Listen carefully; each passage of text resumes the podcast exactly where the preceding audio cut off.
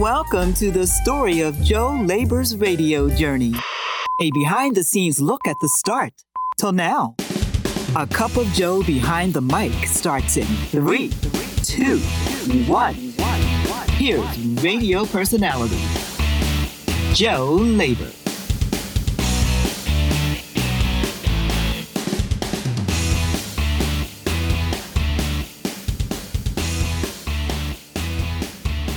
Thanks for joining me today for episode four, featuring my move to morning drive and my teaching at ICB. I would continue to hone my skills as a live on air radio talent at WTGR, although I learned very quickly that giving live and or pre-recorded farm reports was not in my wheelhouse.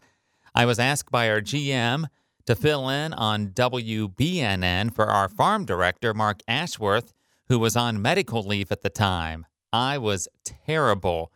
Uh, probably because I just didn't understand the pork belly, bean, and grain lingo.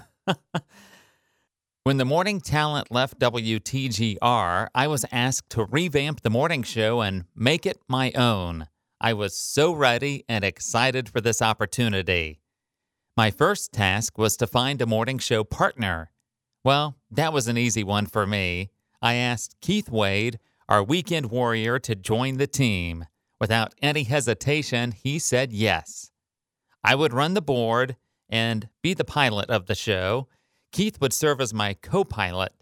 He would deliver the news and sports and would chime in on the various entertaining bits that I would prep for.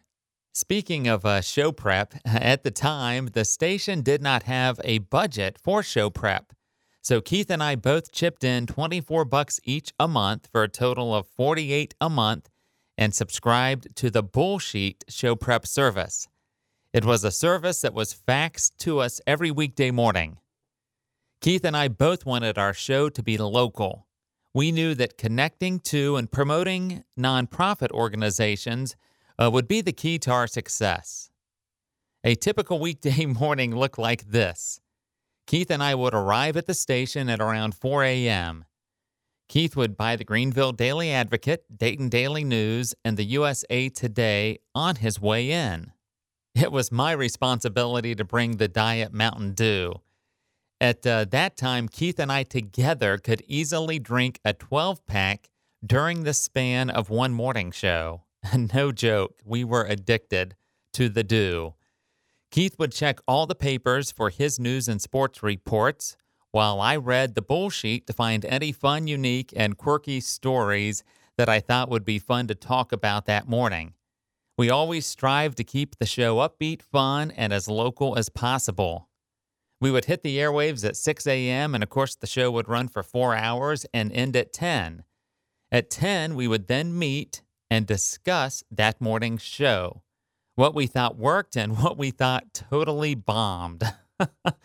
we would use it to improve on the next day's show and prepare. I was uh, tasked to book the guest, local and national. I would create weekly guest segments, such as our Adoptable Pet segment with the local Humane Society, one of my all time favorite segments, which I still do today. We featured community minded guests such as Roscoe Hinkle, who ran the local March of Dimes walk. We also featured fair kings and queens, national authors, psychics, actors, actresses, musicians, and, well, many other guests. Keith and I mastered the art of the interview. We loved it. I will say this Keith and I totally gelled together on day one. I knew that I had chosen the right partner. The show grew in popularity over time, and so did Keith and I as a team. Keith and I decided early on that we needed to make public appearances and broadcast remotes together. We were out practically every weekend at fairs, festivals, nonprofit events, and many local businesses.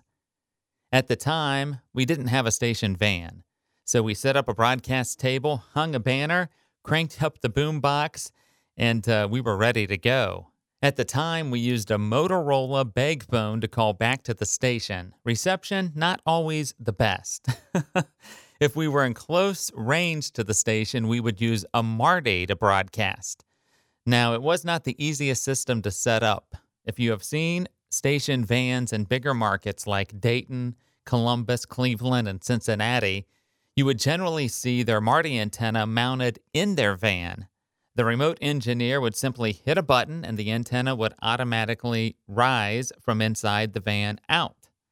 At the Tiger, well, we had to put together our Marti antenna piece by piece by piece and pray for a sunny day.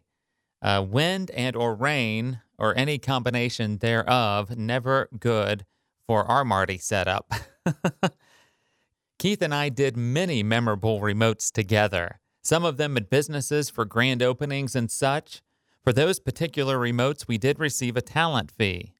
Plus, both of us did a ton of what we call pro bono remotes uh, for free for various nonprofit organizations.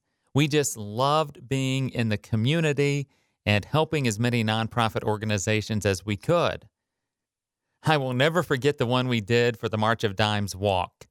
There are two McDonald's in Greenville, so I broadcast from one with my car wash fundraiser. Keith broadcast from the other with his car wash fundraiser at the same time. I'm on one end of town, he's on the other. It was a duel of morning show proportions. we both took donations to benefit the upcoming March of Dimes walk. Here's the kicker whoever raised the least had to have their head shaved on walk day. I even had the local high school cheerleading squad on hand to help drum up business for my car wash. I knew that I really needed to stack the deck in my favor. After all, for those who really know me, know how particular I am with my hair. I did win, and well, Keith lost. Actually, the March of Dimes, they were the big winners uh, because of all the money that we were able to raise and exposure uh, that we also gave for their upcoming walk. It was a blast. And yes, Keith had all of his hair shaved off by a professional hairstylist on the main stage during the opening ceremony of the March of Dimes walk. Unfortunately, due to medical issues, Keith had to take some time off of the morning show. During that time, I was paired with many different co hosts, none of which seemed to work as well as Keith and me. While still hosting the morning show at the Tiger, I received a call from Mick Lamaster at the International College of Broadcasting with an offer to teach first semester radio night class. I was honored and eagerly accepted. I would host my morning show on the Tiger, grab lunch, prepare my lesson, and head to ICB to teach. I did this for three months and enjoyed every minute of it. I was born with radio in my blood. So, well, to have the opportunity to host a morning show and then teach students the biz at night was a dream come true.